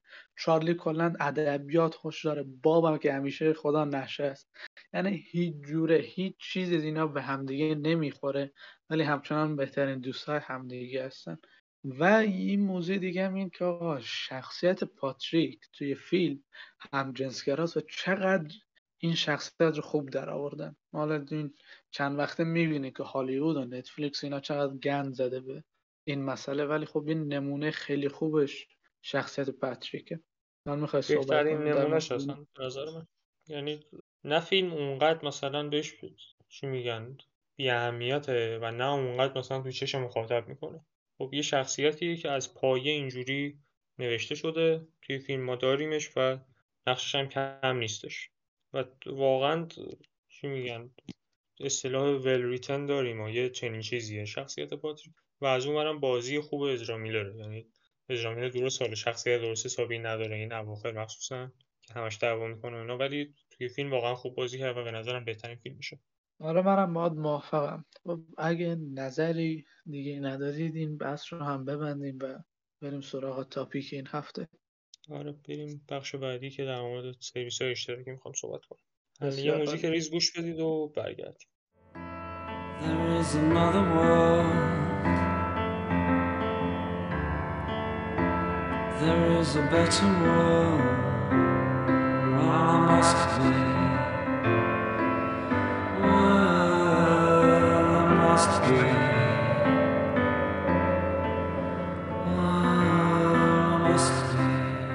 اومدیم به بخش سوم و می‌خوایم اینجا درباره اهمیت سرویس های اشتراکی در video game صحبت بکنیم. با اومدن پلی استیشن پلاس جدید که خب در سه tier عرضه شد و یه ترکیبی ادغامی پیدا کرد با پلی استیشن 9 دوباره این بحث مطرح شد که سرویس های اشتراکی خوبن برای video game یا نه آیا به ضرر کمپانی های بازی سازی هستن از نظر سوداوری و فلان و بیسار و اینجور داستانا. و ما گفتیم که در مورد این سرویس ها و اینکه آیا خوبن برای صنعت video game یا بدن آیا خوبن برای gamer ها یا بدن صحبت بکنیم. بچه ها نظر شما چیه؟ من که موافقم باش و به نظرم هم برای مخاطب سود داره هم برای مثلا اون پلتفرم هولدر سود داره و هم برای بازیساز سود داره. خب یه آماری چند وقت پیش مایکروسافت داد بیرون که اونایی که گیم پس دارن هم بیشتر بازی می‌خرن و هم بیشتر بازی می‌کنن. این نکته که بیشتر بازی می‌خرن جالبه چون شما یه سرویسی داری که مثلا 200 تا بازی روشه و همشون هم مثلا چیزن اکثرشون یا جدیدن انحصاری مایکروسافتن. تنوع خیلی خوبی هم داره. با این حال ملت میرن بازی می‌خرن و این جالبه. حالا چند وقت پیشم گفته بودن که یه بازی میاد روی Game Pass روی مثلا پلتفرم های دیگه فروشش بیشتر میشه و اینم نکته جالبی بود. در کل نظر من موافقم با این ولی Game Pass و پلی استیشن پلاس اینا خیلی مسیرهای متفاوتی هم به نظرم با اینکه یه سری شباهت هم دارن توی خودشون یعنی توی Game Pass شما میگن نیست که بازی رو بدن. شما ماهی ده دلار میدی یه سری بازی هست تا زمانی که پول میدی و این بازی ها توی سرویسن می‌تونی از اینا استفاده کنی. هیچ مالکیتی نداری. یعنی عملا داری اجاره می‌کنی بازی رو. یه جورایی خب ولی از اون ور PS Plus، PS Plus جدیده منظورم نه قبلیه. خب PS Plus اینجوری که ماهی دو تا بازی به شما میده. حالا اگه مثلا پلیستیشن 5 داشته باشید فکر کنم سه تاست. خب که این بازی ها تا زمانی که اشتراک داشته باشید می‌تونید دریافتش کنید اینجوری نیستش که مثلا بعد یه مدتی حذف بشه. شما اون ماه می‌گیری هر وقت مثلا Plus داشته باشی می‌تونی بازی کنی. منوط به بودنش روی سرویس نیستش. در کنار اون الان merge شده با سرویس PS Now که از قدیم بودش. و همچنان خبری از عرضه روز اول انحصاری‌ها نیست. و این به نظر من نکته مهمیه. چرا؟ چون سونی عملا از پلی استیشن عملا از فروش بازی می‌کرده. و اگه Last of Us مثلا 10 میلیون نفروشه اگه God of War مثلا 10 میلیون نفروشه God of War ی با اون کیفیت نخواهیم داشت. چون هزینه ساختش خیلی بالاست. و اینا راهی جزی ندارن که فروش مثلا اون یک سال اول که 10 میلیون نسخه است هر چند میلیون نسخه است. این راه اصلی درآمد پلی استیشن اینه الان.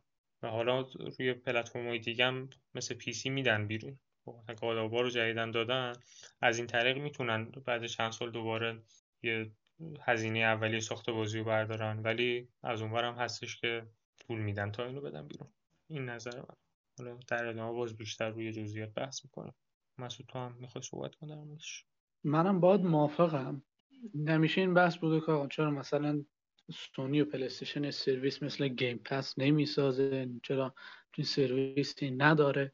و حالا که سرویس تقریبا مشابه شد همه گیر میدن که آقا چرا بازی ها day one نیست و فلانه. بزرگترین نکتهش اینه که آقا پلیستیشن مربوط به شرکت سونیه. سونی آنچنان شرکت بزرگی نیست. یعنی بجز مثلا بخش سینمایش که اونم پنجا پنجاست یه فیلمش قشنگ میلیاردی میفروشه یه فیلم دیگه هم مثل Morbius میشه که با کله سقوط می‌کنه. اون که هیچ. در مقابل این سه با مثلا مایکروسافت شرکت بزرگی نیستی که وگرنه که مثلا دوربین و اینا آره آره من منظورم همونه. بعد از اون تنها بخشی که میمونه مثلا محصولات مثل تلویزیون و دوربین و اینجور چیزاست کنم باز دوباره اکثر هزینهش برمیگرده به خود همون محصول. در نتیجه تنها بخش سودآور سونی برای اون بخش پلیستیشن سرگرمی تعاملیش میشه خود بازیایی که مربوط به پلیستیشن هست. در نتیجه عرضه کردن یک بازی مثل لستافاس مثل گادافار مثل اگر آنچارتد جدید در کار باشه مثل اون روز اول روی این سرویس یعنی این که شما عملا داری از اون فروش چند میلیون نسخه خودت می‌زنی. هر بازی الان بود. قیمت جدید مثلا هفتاد دلاره. مثلا یه میلیون خودتون حساب کنه ببینید چقدر پول میشه.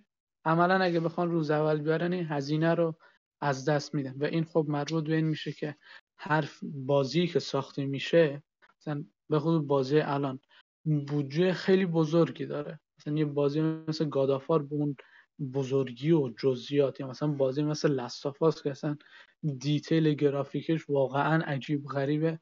هم زمان می‌بره هم بودجه لازم داره هم نیروی کار قوی می‌خواد نیروی کار بالایی می‌خواد. به همین دلیل نمی‌تونن. ولی خب از اون ور مثلا مایکروسافت هزار جور مثلا داستان دیگه داره که از اونجا سوداوری مختلف داره بدون این که مثلا هزینه آنچنانی بکنه. واسه همینه که توی دو سال اندازه دو برابر استودیو به سونی رفت برای خودش استودیو خرید. اومد سرویس Game Pass رو ساخت. اینجور چیزا مربوط به این میشه که آقا مایکروسافت پولش از یه جای دیگه در میاد که هزینه کمتری داره. در نتیجه می‌تونه همچین ریسکایی رو بکنه ولی سونی نمی‌تونه.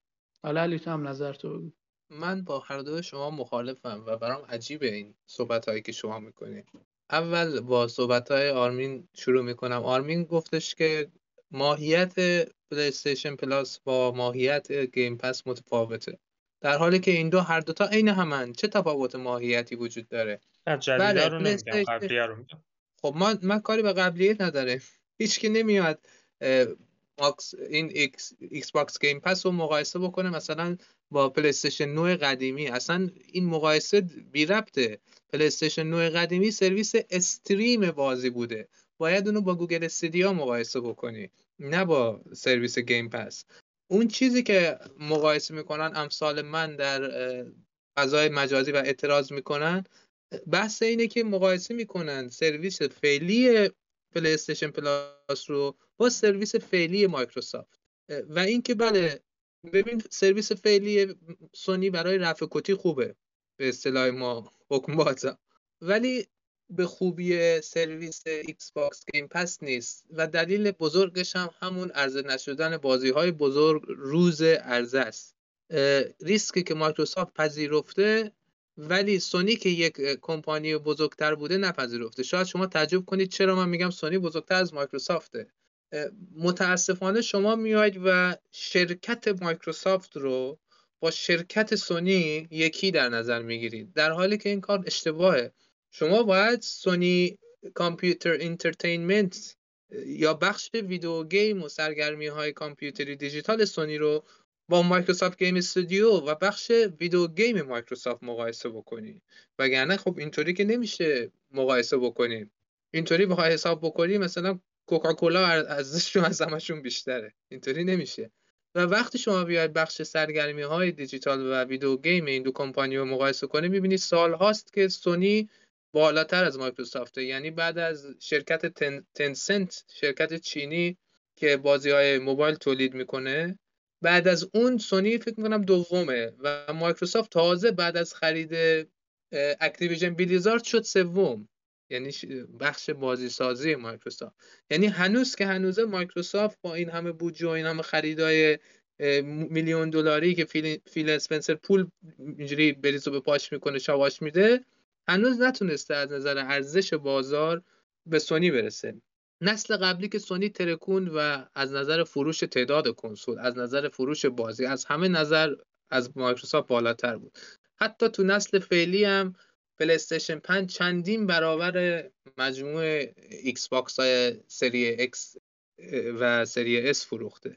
خب پس از هر نظر حساب بکنی فروش بخش gaming سونی خیلی بیشتر از فروش بخش gaming مایکروسافت بوده. پس اگه قراره یه شرکتی اینجا باشه که دست و بال بازتری داشته باشه و پول بیشتری داشته باشه این سونیه. و به قول همه شما از اونجایی که این بخش سودآورترین بخش سونی هم هست یعنی مثلا تو فیلم تو تو تلفن هوشمند که خب آب قطع شده خیلی وقتی برای سونی. این بخش video game شاید یکی از سودآورترین بخشای سونی باشه. پس اگه قراره هر ریسکی هم باشه هر سرمایه گذاری هم باشه هر حاتم تایی بخشی باشه باید مال این بخش باشه که متاسفانه ما نمی‌بینیم اینو. پس این میشه بخشی که آرمین گفتش ماهیت این دو با هم متفاوته که من میگم نه. ماهیت فعلی این دوتا سیستم عین همه. بخش دوم صحبت های مسعود بود در مورد این که خب نمی‌تونه بذار دفاع کنم از اوکی. دفاع کن. ببین الان همین Plus جدیدم tier اولش هیچ فرقی نداره. خب یعنی اونی که 10 دلار نمی‌دونم چند دلاره. 10 دلار فکر کنم tier اولش.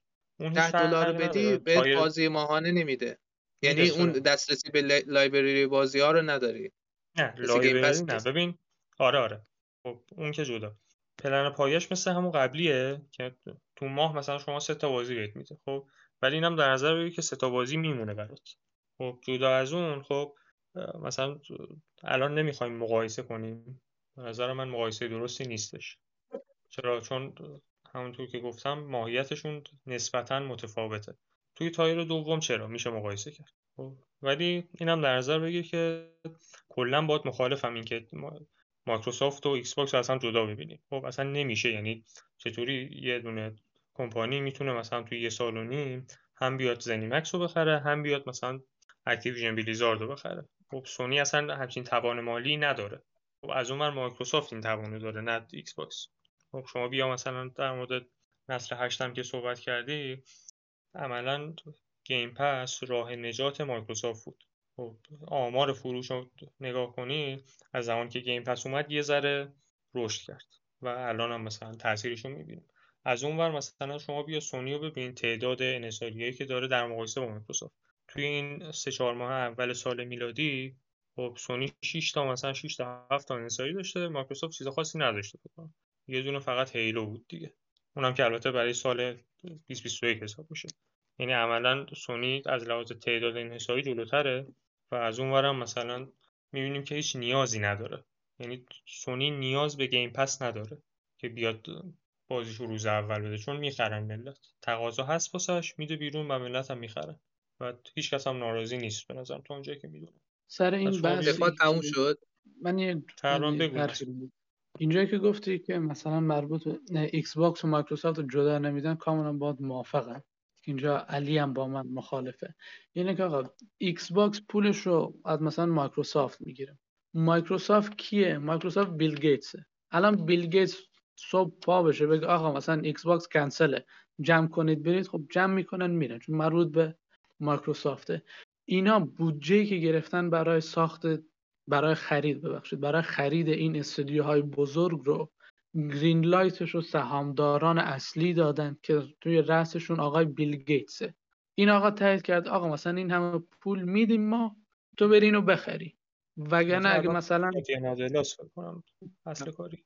حالا همون گندهشون اون اگه بیاد بگه آقا مثلا جمع کنید برید ایکس باکس مجبور جمع کنه بره چون زیر مجموعه مایکروسافته.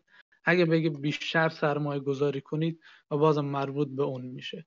اگر مثلا سونی تا اینجا اینقدر سوداوری و پول داشته چرا؟ تا این همه مدت مثلا فقط دو تا یا سه تا استودیو دیگه خریده. در حالی که توی دو سال مایکروسافت مثلا دو سه تا استودیو خیلی گنده خرید در کنار اون کل استودیو کوچیک دیگه.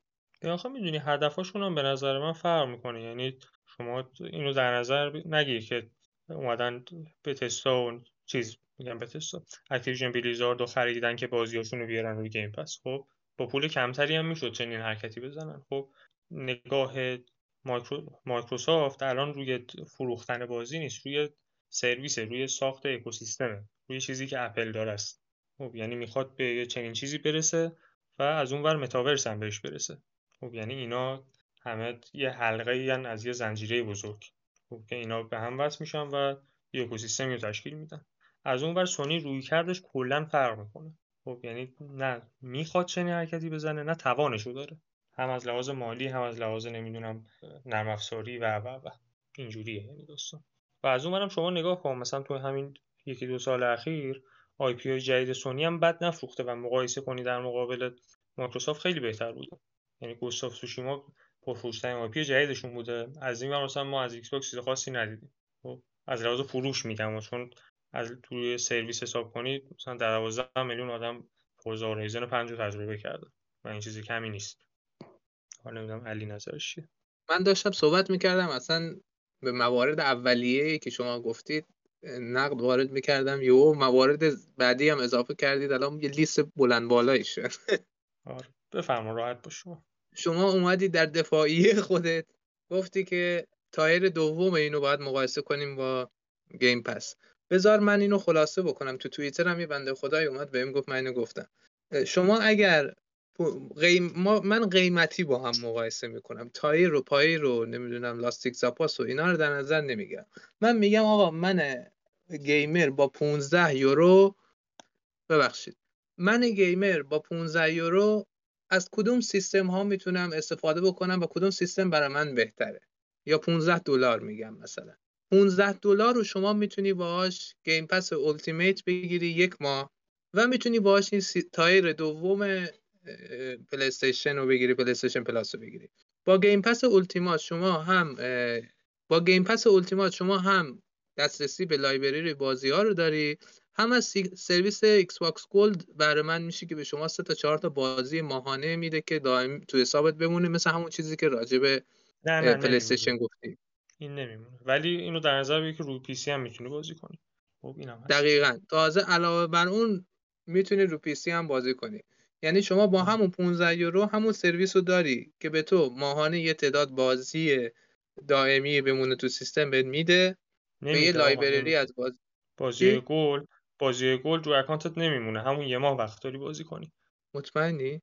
آره. من اون یکی دو سالی که ایکس باکس داشتم اینجوری بود. الان هم همینجوریه و مقایسه کنی بازیاش اکثرا چیز خاصی نیستش. یعنی من یادم نمیاد یه, بازی یه دونه بازی خوب داشته باشه.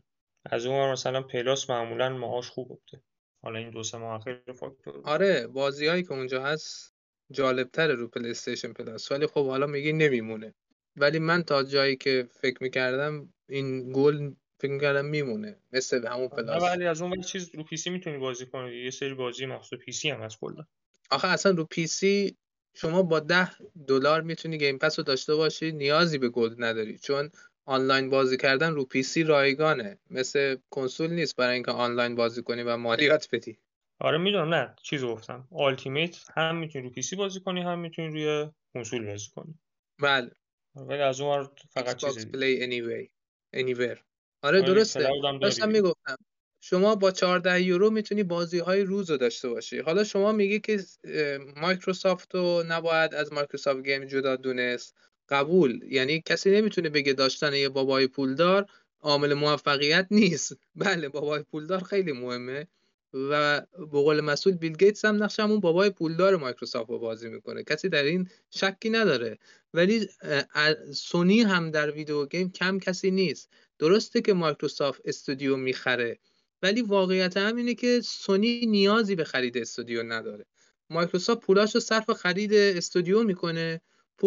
سونی همون پول میده به یه استودیو خوب مثل فرام سافتور یه بازی می‌سازه مثل بلادبورن که انحصاری کنسول خودشه و الان هنوز که هنوزه چند سال گذشته از اومدن بلادبورن؟ 5 6 سال گذشته ملت هنوز در حسرت تجربه اون بازی رو پی سی هن. هنوز حرف ریمسترش هست. یعنی شما نیازی نیست برای ساخت بازی خوب حتما استودیو رو بخری. از طرف دیگه سونی نیاز نداره استودیو بخره به خاطر اینکه استودیوهایی که خودش داره تو همه سبک ها بازی می‌سازه. یعنی شما به قول خودت ساکر پانچو داری که گوستاف سوشیما رو می‌سازه. ناتی داگو داری که هر بازی ساخته شاهکار بوده برای سونی. از اون طرف استودیو اینسومینیاکو داری که خب اسپایدرمن رو ساخته شده بهترین بازی ابرقهرمانی تاریخ و و ده تا استودیوی دیگه که حالا من الان حضور ذهن ندارم.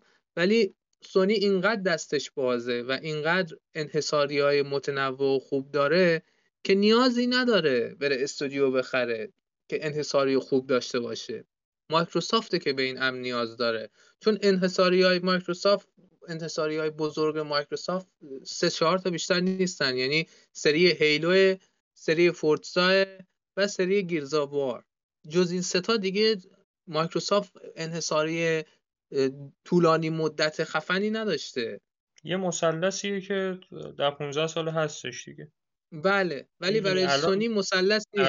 چند سالیه سونی franchise ای معروف محبوب خیلی وقت داره. خب طبیعی هم هست چون سونی یه مدت قبل از مایکروسافت وارد video game شد تا اون جایی که من یادمه. با پلی استیشن یک.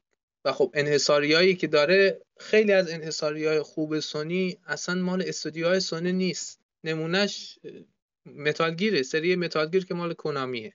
خب اون این بازی تکرار نشدنیه و انحصاری سونیه. یعنی سونی اون استراتژیش اینه به جای خرید استودیو میاد IP رو می‌خره. که خب میاد به نظر من کار خوبی می‌کنه. یه پولی میده IP رو انحصاری می‌کنه آقا. یالا خودش رو راحت می‌کنه.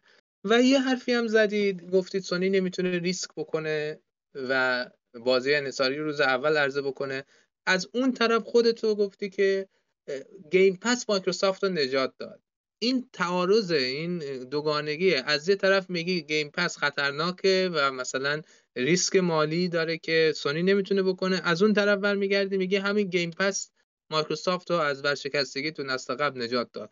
خب اگه این ریسک خطرناکه که چجوری نجات داد؟ اگه ناجی و نجات دهنده است پس دیگه ریسک و خطری نمیمونه. سونی هم بیاد همین کارو بکنه. خصوصا با توجه به اینکه من میگم کلی پول داره. یه عامل نجات دهنده ای داری شما. باید به این نیاز داشته باشی تا بیاد نجاتت بده. خب سونی وقتی الان داره بازیاش مثلا میلیونی میفروشه گستاف سوشیماش 10 میلیون مثلا میفروشه نمی‌دونم لاست 20 میلیون میفروشه آیپیش خب این نیازی به ناجی نداره. بازیه داره خرجشو در میاره سودشو میرسونه و از اون ور یوزر بیشتر میاره اونا بازی دیگه می‌خرن. خب خب بازی های مایکروسافت هم داره الان میفروشه. شاید تعجب آره. بکنی. ولی فورتزا هورایزون به عنوان بازی racing تو ابتدای سال 2022 تو ژوئن فقط تا ژوئن فقط 15 میلیون نسخه فروخته بود. روز عرضه هم رو گیم پس بود. نه فروخته بود. تعداد کاربرایی که تجربه کرده بودنشون آمار رسمی که خودشون اعلام کردن بیش از 10 میلیون نسخه فروخت. حالا شاید 15 میلیون بازیکن داشت. ولی 10 میلیون نسخه فروخت. این وسط من یه حرف ببینم در رابطه با اینکه چطور گیم پس مثلا ایکس باکس رو نجات داد. سر ایکس باکس وان که فکر کنم دان متریک رئیسه اون بخش بود یه گندی زد سر ایکس باکس وان که واقعا جمع کردنش نمی‌دونم چجوری مثلا فیل اسپنسر اومد اونو جمع کرد. هر چیزی که مخاطب دوست داشت روی پلیستیشن 4 بود روی ایکس باکس وان نبود. خب مثلا خیلی هم می‌دونه باید همیشه باید آنلاین میبودی برای بازی کردن نمی‌دونم. دیسک دست دوم نمیخورده از این داستان ها ولی خب وقتی که مایکروسافت یعنی دقیقا جایی بود بخش gaming مایکروسافت که همون ایکس باکس باشه جایی بود که قشنگ دیگه شکست خورده بود رو به نابودی بود. میاد یه سرویسی رو میده به نام ایکس باکس گیم پس که رفته رفته باعث میشه که مثلا ایکس باکس دوباره روی زبونا بیاد و خیلی محبوب تر بشه. منظور آرمین فکر کنم بیشتر این بود. آره دیگه ببین مثلا خب 2014 15 اگه شما در نظر بگیری وضعیت ایکس باکس رو چیز خرابی بوده واقعا. یعنی نه IP جدیدی به اون صورت داشته نه IP جدیدی هم که داشته اونجوری میفروخته. خب یعنی مثلا مثال بارزش Quantum Break ه این همه تبلیغ کردن هزینه کردن بازی نفروخت. چرا؟ چون تعداد اونایی که ایکس باکس داشتن کم بود. خب یعنی بازی خوبی هم منی که حالا اونش جای بحث داره. خب حتی منی که مثلا طرفدار اون استودیو سازندم نرفتم به خاطر اون کنسول بخرم. چرا؟ چون یه دونه بازی کافی نیست معمولا. خب در نتیجه نیاز به یه تکون اساسی داشتن. فیل اسپنسر اومد اون تکونه رو داد. الان داریم تاثیرش رو می‌بینیم. خب سرویسی دارن که 25 میلیون کاربر ماهانه داره. البته هنوز اندازه اون 40 50 میلیون PS Plus نیستش. خب ولی همچنان آمار خوبیه. خب یعنی جالب اینه که هر طرف حساب کنی آمار سونی بهتره. آخه می‌دونی سونی به چشم محتوا نمی‌بینه. خب سونی به چشم سرویس نمی‌بینه. اثرشو خب یک اثر هنری خلق می‌کنه. نگاه سنتیه. دستشون هم بیشتر باز می‌ذاره. خب حالا نمیگیم مثلا هر بازی که میده یه تکون اساسی تو اون ژانر خب ولی حداقل بازیه که لذت می‌بری. از اول تا آخرش چیزهای جدیدی داره. از اون ور مایکروسافت به نظر من نگاهش به گیم نگاهش به نرم افزاره. یعنی یک بازی و مثل. یک مثلا چیز میگه نرم افزاری می‌بینه یه سرویسی داره که همین نرم افزارا شونه خب، یعنی به چشم آفیس می‌بینه شاید اینو و داره اکوسیستم می‌سازه برخلاف سونی که داره یک تجربه می‌سازه. و هیچ کدوم از اینا مثلا نمیگه نمی‌تونی بگی که سونی درسته راهش یا مایکروسافت درسته. دو تا راه مختلفن که دقیقا دارن به طریق مختلف با هم رقابت می‌کنن و این به سود منه. در کنار اینکه به سود خودشون هم بوده و آمارم نشون داده این همچین چیزی ببین نقد من به نگاه سنتی سونیه. حالا مسعودم می‌خواد صحبت کنه بذار ببینیم مسعود چی میگه. من دقیقا همین نگاه سنتی سونی رو دوست دارم. یعنی همون موقع مثلا هر موقع من بخوام کنسول کنسول بازی بخرم سراغ پلیستشن میرم. به خاطر همین دلیل. مثلا اون بازیهایی که می‌سازن اون نگاه سنتی که دارن دقیقا همون چیزی که من دنبالش هستم. و مخاطبم باید ببینه که آیا دنبال همچنین چیزیه یا نه. دنبال مثلا حالتی از یه اکوسیستم مثلا ایکس باکس براش ایجاد می‌کنه. درست مثلا ایکس باکس و پلیستیشن در رقابت با هم دیگه اصلا قشنگ دو قطب این صنعتن همیشه با هم رقابت داشتن اینا ولی کاملا مسیر متفاوتی رو رفتن. حتی از استودیوهایی هم که دارن می‌خرن متوجه این موضوع میشه مثلا ایکس باکس رفته Activision خریده که اکثرا بازی های shooter و اکشن می‌سازه که مثلا بخش داستانی آنچنان قوی نداره ولی بخش multiplayer خیلی جذابی داره. این دقیقا چیزیه که توی پلیستیشن نمی‌بینیم پلیستیشن بازی های تک نفره و داستان خیلی قوی داره ولی بازی multiplayer آنچنان قوی نداره. حالا البته- خریدن که درست کنه دیگه. آره. ولی خب این موضوع هم قرار ما در مورد این که آقا تاثیر این سرویس ها روی استودیو بازی سازی هم یه بحث کوچولویی بکنیم پس اگه نظری دارید سریعتر بگید. در مورد تاثیرشون یا همین بحثی که هستیم روش؟ تاثیر سرویس روی اون استودیویی که داره بازی رو می‌سازه. مثلا براشون خوبه براشون بده این بحثا. ببین بستگی داره. ما تو بلند مدت باید چنین چیزی رو ببینیم. خب یعنی الان مایکروسافت مثلا سی تا استودیو داره. خب و چیزی که پارسال یادمه که یکی از رئیساشون گفته بود این بودش که ما برنامه داریم هر سه ماه یه triple A بدیم خب بعد با این تعداد استودیویی که دارن البته هنوز چیز اضافه نشده Activision Blizzard اضافه نشده. خب ولی با این تعدادی که دارن به نظرم فشار چندانی وارد نمیشه. بهشون اگه بخوان مثلا یه triple A نه‌چندان انقلابی بسازن. خب، یعنی یه بازی خفن بخوام بسازن فشاری بهشون وارد نمیشه. ولی از اون برم باید در نظر بگیری که این هم استودیو که خریدن خرجشون هم داره زیاد میشه. یعنی هم نیروی جدید می‌گیرن هم نمی‌دونم تعدادشون رفته بالا و اینا. خب و از اون برم مثلا مایکروسافت درست پول داره ولی یه جاهایی هم باید چیز کنه دیگه. باید حواسش باشه که بیش از حد خرج نکنه.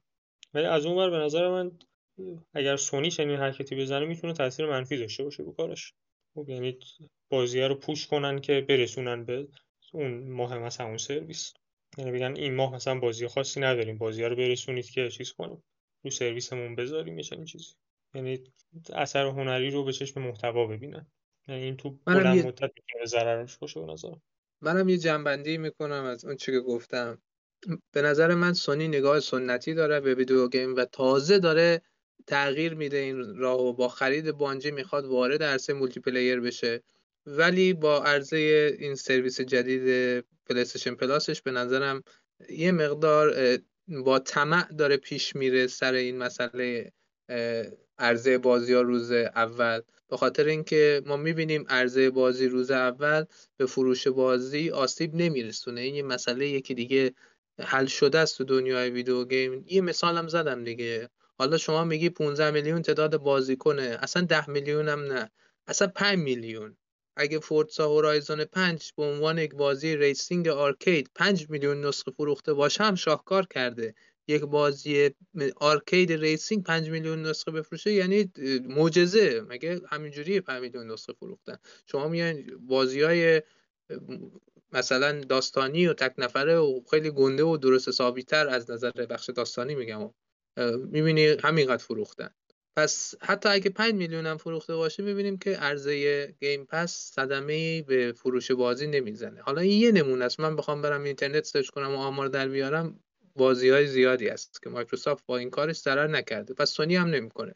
یه زمانی خیلی هم می‌گفتن عرضه بازی های انحصاری روی PC ضرره که دیدیم سونی هم این کارو کرد. کی به خواب خودش می‌دید که یک روز God of War تو Steam عرضه بشه؟ من به عنوان یک PC gamer اگه یکی این بهم می‌زد بهش میخندیدم. گفتم برو همون چی زدی؟ بگو ما هم همونو بزنیم. ولی دیدیم سونی داره این کارو می‌کنه کاری که مایکروسافت 5 ساله داره می‌کنه. چرا؟ چون سونی پتانسیل این امر رو درک کرده که اونی که بعد 5 6 سال از عرضه گاد وار هنوز بازیش نکرده و پلیستشن رو نخریده الان هم نمی‌خره. پس بذار رو همون پلتفرمی که هست تجربهش بکنه و خب دیدیم هم خوب فروخت. یعنی فروش گاد هم باز هم خوب بود و این یه سرمایه از یه جایی بود که سونی حالا فکرش هم نمی‌کرد. دیگه بازی که 5 ساعت پیش فروخته دوباره اون همه نسخه فروش بده.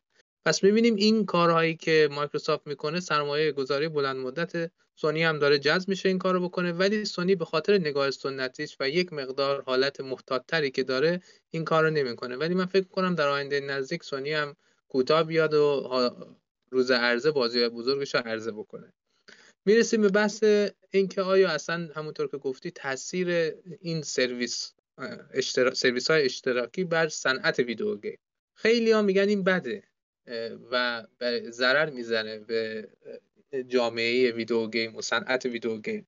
یادم همچین بحثایی نزدیک ده سال پیش وقتی نتفلیکس هم برای اولین بار اومد مطرح شد. ولی حالا نتفلیکس تبدیل شده به شرکتی که شاید مثلا باورش سخت باشه ولی خیلی از بهترین فیلم های چند سال گذشته فیلم هایی که جایزه بردن مثل روما مثل Marriage Story و فیلم های این حتی همین فیلم Power of Dog که امسال این همه نامزد و نامزد شد و جایزه برد یا حتی Irishman مارتین اسکورسیزی اینا همه توی چند سال گذشته توسط نتفلیکس منتشر شده بودن. یعنی کمپانی که خیلی هم می‌گفتن سینما رو قراره نابود بکنه نمی‌دونم عرضه باز فیلم در روی شبکه های خانگی به ضرر سینماست تبدیل شده به کمپانی که حالا سرمایه گذاری می‌کنه روی سری از بهترین پروژه های سینما و اون فرصت رو مهیا می‌کنه که این پروژه ها دیده بشن.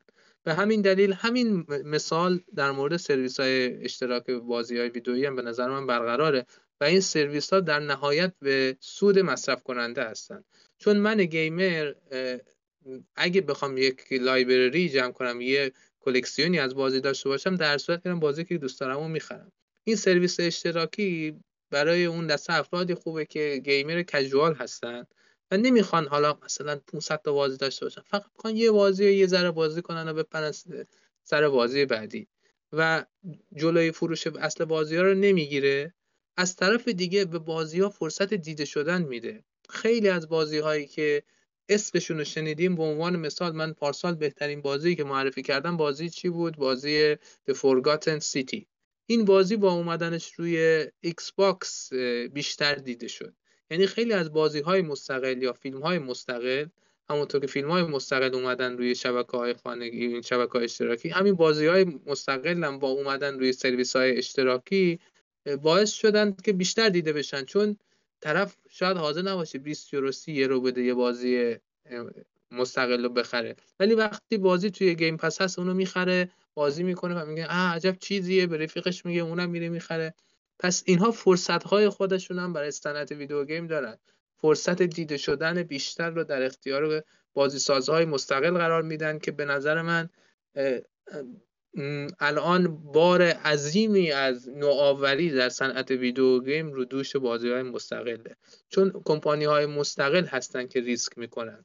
شما آخرین Call of Duty دیدی که دیدی یه مکانیزم خفن عجیب و غریب جدید به, به بازیش اضافه کنه کدوم Call of Duty بود؟ من اصلا در خاطرم نیست. در حالی که یادم Call of Duty یک که اومده بود همه کف و خون قاطی کرده بودن که آ این اولین shooter یه که می‌تونی از تو مگسک دوربین نگاه بکنی دشمن رو بزنی. یا مثلا تو قسمت دومش می‌تونستی نفس رو حفظ کنی وقتی اسنایپ می‌خواستی بکنی. که این اینا همه مکانیزم های تبدیل شد که اصلا صنعت ویدیو گیم رو دگرگون کرد و الان دیگه همه بازی ها نشونه گیری از تو مگسک و حفظ نفس رو دارن دیگه. یعنی نباشه عجیبه. سری این نوآوری رو ایجاد کرد که الان مشهور شده به فقدان نوآوری و یک نواخت شدن و تکراری شدن.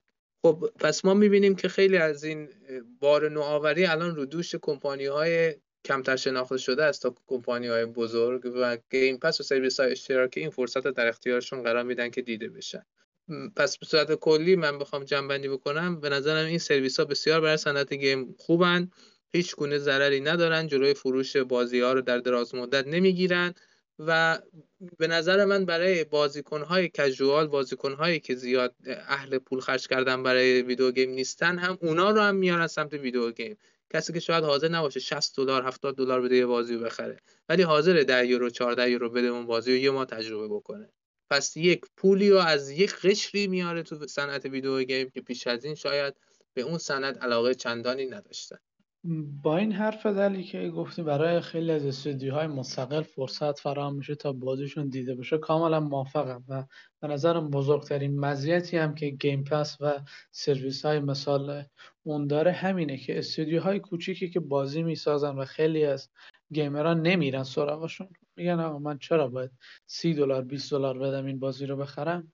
می‌تونن با همون پولی که مثلا میدن سرویس اشتراک سرویس Game Pass رو می‌خرن همون بازی مستقل رو هم برای تفریح مثلا میرن نیم ساعتی یک ساعتی تجربه می‌کنن.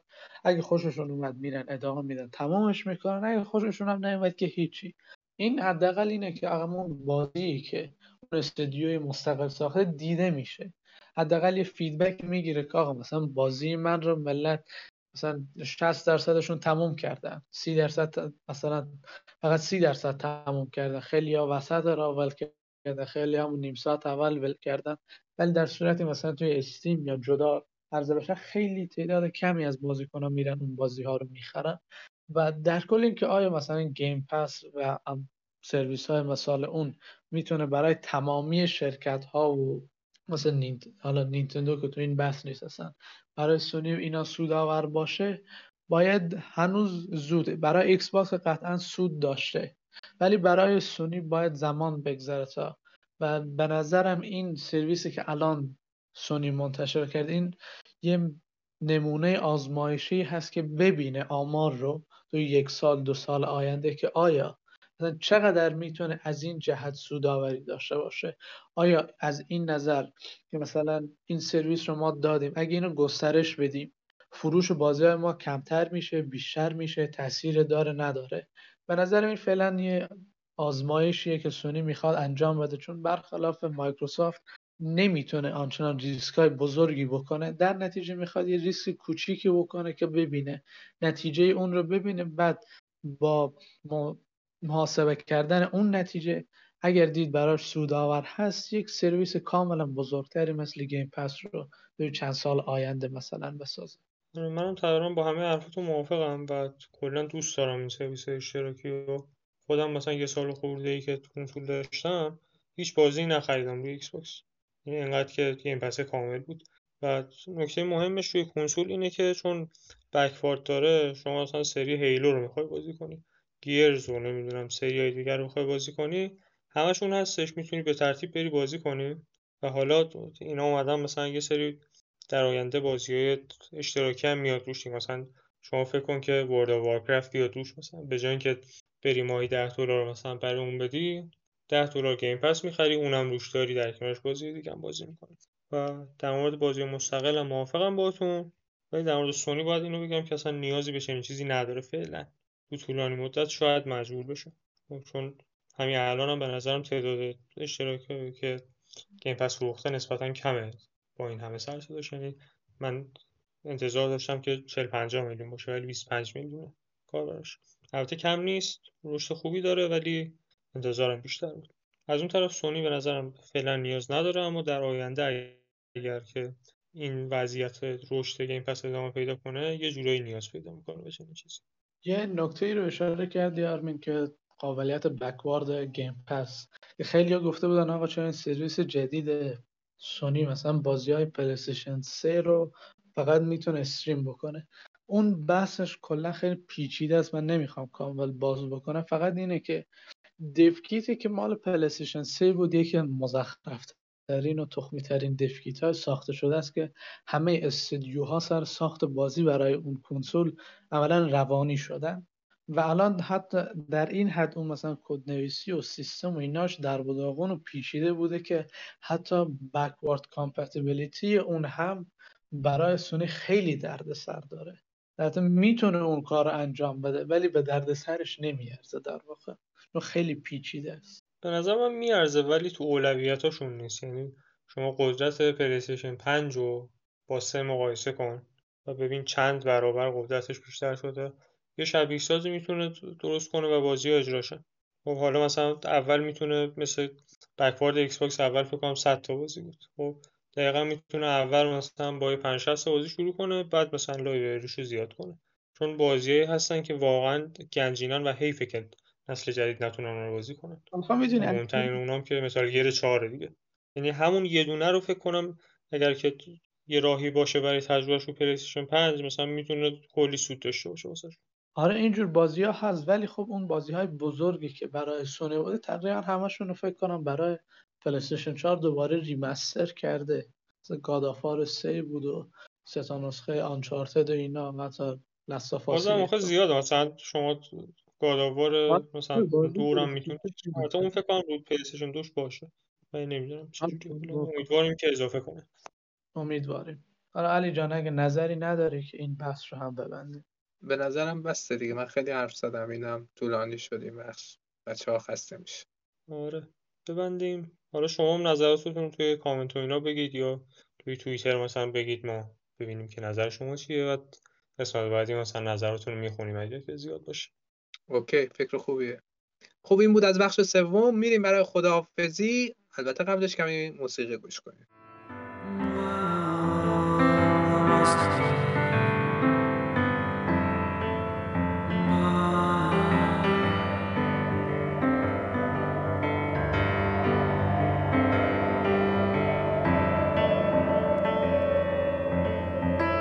خب رسیدیم به بخش پایانی پادکست. مرسی از اینکه تا به حال به همراه ما بودید. ما رو توی سوشال توییتر اینستاگرام فالو کنید. پادکستمون رو به دوستاتون هم معرفی کنید و مرسی از حمایتتون. مرسی از اینکه تا اینجا گوش دادید. امیدوارم که لذت بردید باشید و ارزش وقتتون رو داشته باشه. ما رو به دوستاتون اگر که قابل می‌دونید معرفی کنید و اینکه نظرتون رو حتما بهمون بگید که خیلی مهمه واسمون. ببینیم به کدوم سمت بریم مثلا اگه دوست دارید در موضوع خاصی صحبت کنیم یا اثر خاصی هست که دوست دارید بررسی کنیم و اینا حتما بهمون بگید. و خداحافظ. خب این بود از قسمت هشتم پادکست ما و خوشحالیم که شما در کنار ما هستید گوش می‌دید هرچند که ما شما رو نمی‌بینیم ولی خب نظراتتون برای ما ارزشمنده. با ما به اشتراک بذارید. ما رو با دیگران به اشتراک بذارید. خلاصه اشتراک خوبه دیگه. اشتراک رو دوست داشته باشید و تا قسمت بعدی هم خدا نگهدارتون باشه.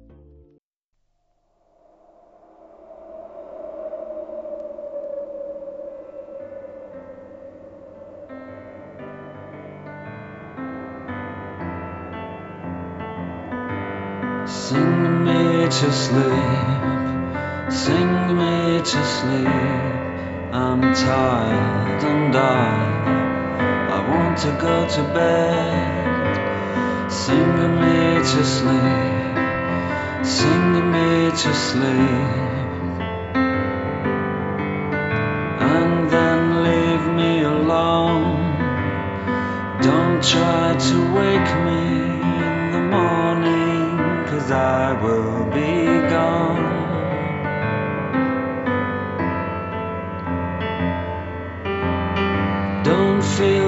for me, I want you to know.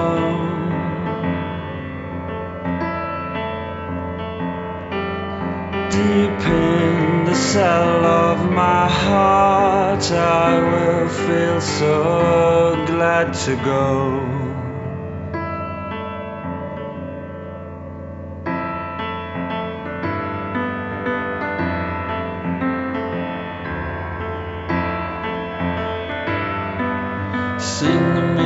To sleep, sing me to sleep.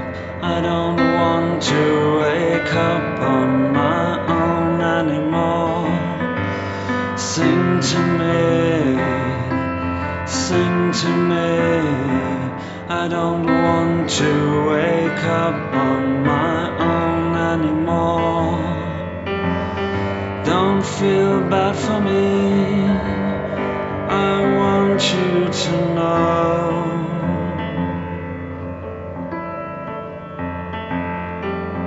Deep in the cell of my heart, I really want to go.